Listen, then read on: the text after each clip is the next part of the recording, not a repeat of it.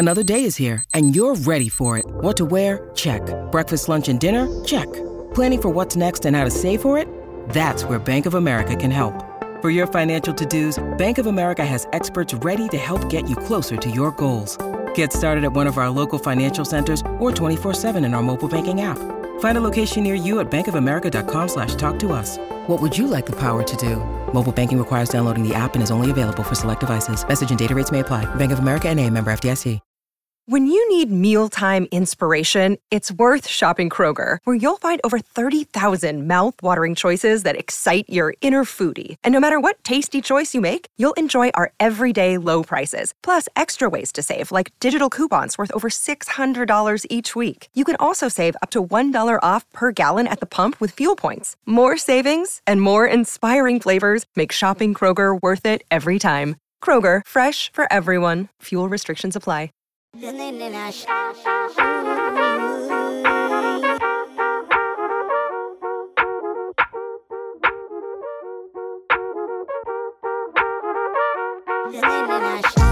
everybody, welcome to a bonus episode of the Bucketheads podcast. My name is Connor Lemons, and this is an emergency podcast. Ohio State just lost to Nebraska 78 to 70 tonight at the Schott. Um, I felt that that deserved some type of separate podcast episode thought all on its own right as I, as well as everybody else that's trying to deal with what the hell we just saw, kind of processes this um, where this puts Ohio State in the standings.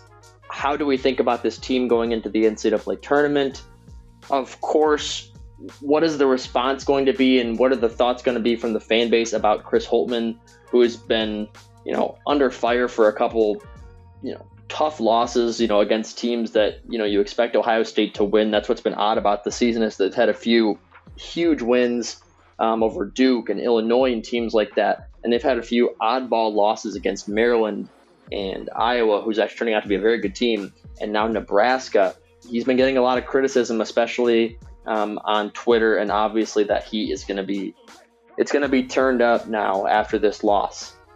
It looked a lot like the Maryland loss did this past weekend. Ohio State they jumped out to a lead in the first half. They led for a little bit. They fell behind by just a few points at halftime, and throughout the entire second half of this game, the Buckeyes stayed within you know six or seven points pretty much the whole time. There were a few moments when the lead got up to ten or eleven, but pretty quickly afterwards they would cut it back down to seven or eight points. So it was the whole game they were within striking distance of Nebraska. The problem is they could not get a defensive stop to save their lives. I mean, it was it was difficult to watch at times you know, they would get a bucket, they would cut the lead down to three or four points. You're thinking, all right, Ohio State just needs to string together a couple of defensive stops here. They'll get back on top. They're more talented than Nebraska at both ends. They can win this game. And they would cut the lead to three, and then immediately they give a bucket at the other end, and it would go back to six. And that's just, it's just deflating, um, both for the team and for the fans in the building. It took the air out of the building, it took the fans out of it. Um, it's just deflating when you think your team's got some momentum. They're cutting that lead down to three or four points, and then bang, you know, Nebraska hits another three pointer and it's back to seven points. And you're like, man, you know, you, you cut four or five minutes of clock uh, uh of game time off the clock, and the deficit drops from nine points to eight points. It's you start to realize that you know this team, you know, ten minutes, for example, may not be enough time to come back from an eight point deficit, which is kind of crazy to say out loud because you see all the time in college basketball, you know, a team that's, you know, only trailing by, you know, six points with, with, you know, 55 seconds left or a minute left. Um, you tune in to watch those games because a six point lead with a minute left in college basketball, it, uh, you know, it can be gone just like that. And I apologize if my thoughts are scrambled here. I do not have a script. I'm not going off of any kind of plan. I just got home and I felt a loss of, of this magnitude um, deserved its own kind of uh, reflection. So, if you're enjoying the podcast, typically it's me and Justin Golba. Um, subscribe on Apple Music or Spotify. Um, you can find us under the Land Grant Holy Land feed. You can also follow our podcast on Twitter. It's at Bucketheads LGHL. Justin runs the Twitter account most of the time. I chime in occasionally, but, but I think that Twitter by itself is, is toxic enough as is. So I try not to be logged into two different accounts at the same time and dealing with the the crap on two different accounts. Um, you can follow me at Lemons underscore Connor if you want to do that, and Justin is at Justin underscore Golba, I believe.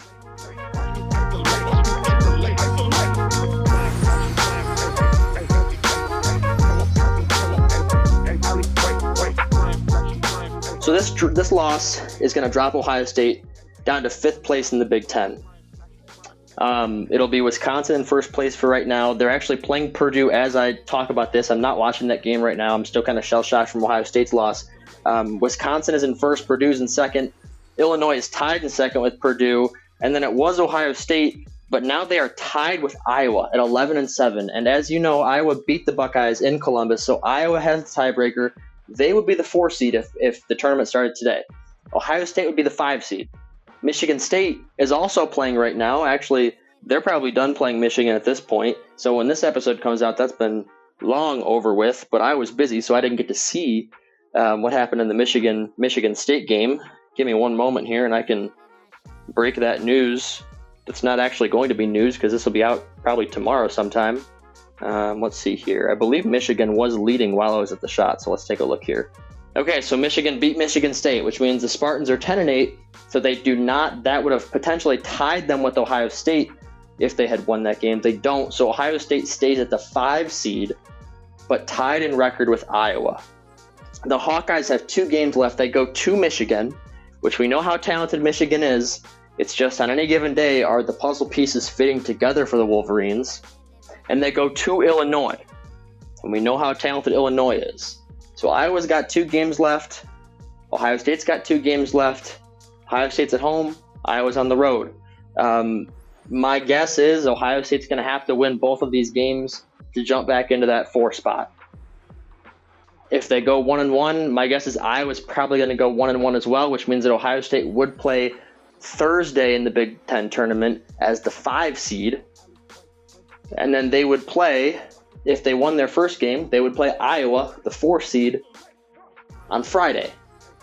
So that's the implications for the Big Ten bracket. Is that Ohio State is now tied with Iowa, and they lose the tiebreaker. So there's a real chance that if they don't win these two games against Michigan State and Michigan at home this week, that they'll be playing on Thursday, which is problematic for me because I just booked a hotel for the tournament and I only booked Friday and Saturday night because I thought Ohio State was pretty securely locked into that four spot. I was wrong.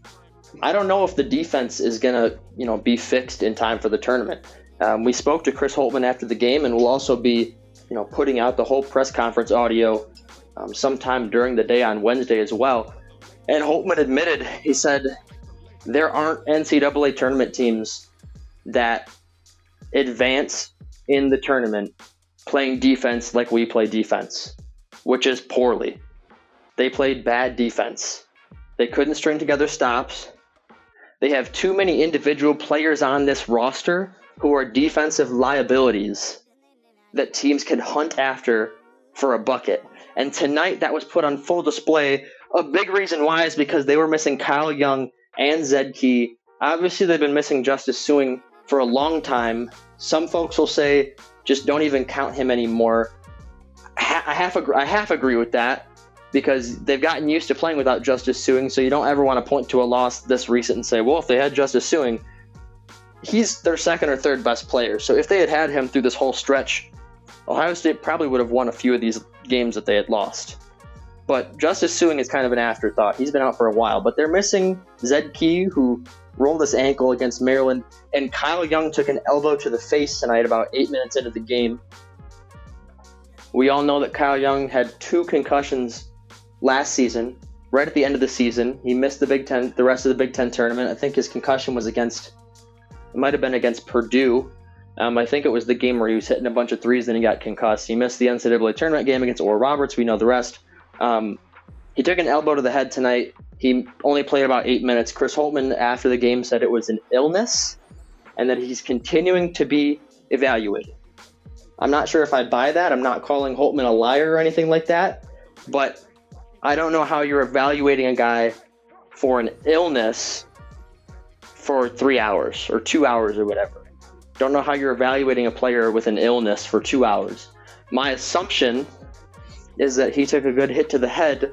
He's probably being evaluated for a concussion right now, and with his history, they're going to have to be careful with him. If he's evaluated, if he's if he's diagnosed with a third concussion, I don't know what that means for Kyle Young's future with Ohio State or just future as a basketball player. Um, that was a concern heading into the season. Was should Kyle Young even be playing basketball right now? You know, his brain's been knocked around like loose spaghetti in his head twice in the past, you know, year. Should he even play and risk it happening again? Um, so hopefully that's not the case. Hopefully he truly is just ill with a sickness or an illness of some sort, and it's not a head injury or a neck injury or concussion. But they could have used him tonight. You know, the last few games he's looked very, very good on offense. He's been very efficient. He's got that little right baby hook. He dribbles in, can take guys back to the basket, get that little baby hook in there for an easy bucket. They could have used him tonight, especially on a night when Zed Key's not there. And because those guys are gone, you know, Holtmann is kind of forced to mix and match these lineups. He had a lineup in at one point that had Justin Ahrens and Jimmy Sotos and Cedric Russell in the game at the same time, which is three of your probably worst on ball defenders. So Nebraska, Bryce McGowan, CJ Wilcher, those guys were kind of just, you know, take your pick whoever at the moment we think we have the best matchup on, we're going to go after them and we're going to get a bucket. More often than not, it was Justin Ahrens. Justin Ahrens got, Ahrens got picked on quite a bit tonight. So if they had those other guys, if they had Kyle Young, if they had Zed Key, they probably wouldn't be forced to play some of these lineups. Um, Harrison Hookfin also was checked in. That's how you know they're at rock bottom. Um, he's not a walk on anymore. Technically, he is a scholarship athlete, but he's a, he's basically a walk on. Um, Holtmann checked him in with I think 15 minutes to go in the game, just because you know he's no Kyle Young, no Zed Key, uh, Joey Brunk. You know, God bless him. He's not great. He doesn't bring a bunch on either end. Um, so he checked Harrison Hookfin in for like four or five minutes. I could look at the box score and see exactly how many minutes. But I mean, folks, when you're playing your walk on, he played two minutes. When you're playing your walk on in a game for two minutes, in the middle of a game because you truly have no other options, you know you're in deep shit. So that was kind of like the rock bottom. That's when I think the crowd knew. That's when us over at the media tables knew that you know Ohio State was in some trouble. You're down 10 to Nebraska. You got your walk on guarding Lat Mayen of Nebraska, who's one of their starters. Um, you know, it was tough, and Holtmann is going to take some heat, deservedly so. I think he was dealt kind of a tough hand with this game, with the injuries, with the guys who were not available. But even with all that said, you've still got a National Player of the Year candidate on your team in EJ Liddell. You've got another star on your team in Malaki Branham. You know, you have the two best players on the floor. And in a situation where you now have a double bye in the Big Ten tournament at stake, where your team that's playing seven games in 16 days is running ragged, is exhausted, they don't even practice that much anymore because the teams, the, the guys need a recovery day after a game, and a lot of the time they only have one day between games right now. With that on the line, with the double bye on the line, you could potentially get four days of rest, which they need so desperately. Um, to go flat against the worst team in the Big Ten, one of the worst teams in you know the, of the Power Five conferences, you know it, it's a tough look and you know he's gonna get he's gonna get some some heat for it, deservedly so. You know they're two games away from being done with the regular season schedule, and he's sitting up there saying essentially, you know, we're not connected on defense. Obviously, we're not competing on the defensive end as we should. We're not at our peak defensively. Um, we need to be, compete better on defense. We're, we need to be more connected. And he said, That's my fault. He said, That's on me. I have to get these guys ready. Yeah, You've got two games left in the regular season, and this is the worst that the defense has looked all season. Are, are these last two games? So, you know, it's just inexcusable. It can't happen. I guess a silver lining, if you want to call it that. In the Maryland game, the guys just looked exhausted. They were getting beat to loose balls. Maryland was showing a whole lot more effort than Ohio State was. Ohio State, at times, looked like they just didn't care. That wasn't the case tonight. Ohio State, they played hard. They went after loose balls. They dominated Maryland on the glass. Let me find the exact number They dominated the glass, 39 to 28 in favor of Ohio State rebounds. Buckeyes had 14 offensive rebounds. Their biggest issue recently has been rebounding. They've been getting just beat up and bullied on the glass. They bullied Nebraska. Nebraska had 28 rebounds. And early in the season, Ohio State's issue was turnovers. They were turning the ball over way too much. They only turned the ball over eight times tonight. And they blocked seven shots. EJ Liddell had six blocks. He had a marvelous game. So all these issues that Ohio State's had throughout the season, you look at the box score tonight and you're like, okay, rebounding they did fine. Turnovers, they turned it over a little bit. Eight turnovers is manageable though, and a lot of people would say that's that's a good game if you only turn it over eight times. EJ had a very good game. Malaki Branham didn't have a bad game. He had 16 points on 5 of 11 shooting. You know, he did foul out at the very end of the game. So how do you lose that game when all your issues that you have been rearing their heads throughout the season, for the most part, you kept in check? It's because defensively, this this team they, they can't get a stop.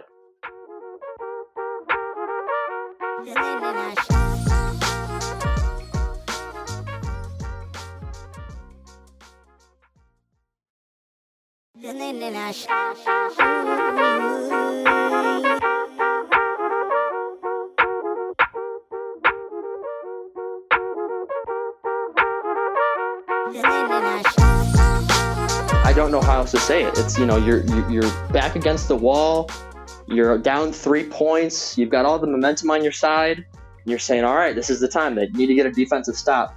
They they simply can't do it, and I don't think it's for a lack of effort. I don't think you know these guys aren't trying or aren't being coached up properly. I just I think maybe at this point, personnel wise, they have too many defensive liabilities on this roster. Jimmy Sotos, Justin Ahrens, Cedric Russell, Joey Brunk off the bench. Um, Eugene Brown typically is an elite defender. He's been getting taken advantage of, advantage of lately. I truly do think that there are just a few guys on this roster that are defensive liabilities. You're not going to be able to coach up Justin Ahrens in a week and a half to be a great defender, or or Jimmy Sotos, or Cedric Russell, or over the course of a whole season, you might see marginal improvement on defense, but you're not going to completely change the player. You're not going to bring Justin Ahrens in at the beginning of his senior year as a bad defender and have him leave as a lockdown perimeter defender. They just have a few guys on this roster that I think they are liabilities on defense. And tonight, when you have a few of them on the court at the same time trying to generate some offense, you give it right back on the other end. I just don't know if this this roster is constructed to be any good defensively. I think their peak defensively is probably average. Like if everything goes right, guys stay out of foul trouble. Some of those dudes that are defensive liabilities aren't put into positions where they're going to get exposed. I think at that peak, if everything is checked off, they're average. And if everything doesn't happen the way it needs to, they're bad defensively. And that's a problem. Because in the NCAA tournament, you're only going to play good teams. Barring, you know, maybe if you get one of these random small schools that wins their conference tournament after having a bad season, which is rare, very rare. For the most part, you're going to play a very good team. And if Ohio State falls behind by 10, 11 points to San Diego State, I saw them in a in a bracket today going against San Diego State, which is the number one defense in the country. We've we've seen them mocked to go against Iona, Rick Pitino's you know Iona team. We've seen them mocked to play against Toledo, who looks like they're going to come out of the MAC, a very explosive Toledo team. If, if Ohio State falls down by say 10 points in the second half, I don't know if they have enough defense to string together stops to come back, just like tonight. If they're down 10 points to Toledo with eight minutes left, I know that EJ Liddell and Malaki Branham can score on Toledo pretty much at will. They can give Toledo buckets. But can Ohio State, can they defend, for example, at Toledo or San Diego State on the other end? I don't think they can string enough stops together to overcome even an eight or nine point deficit. That's a problem. That's a very big problem. And that's not even thinking about deeper down the road if Ohio State advances to the second round, the Sweet 16, that kind of thing. You know, you, you match up with a team like an Illinois again, like an Alabama that can score, and you have to stop them several times in a row. It's going to be real difficult.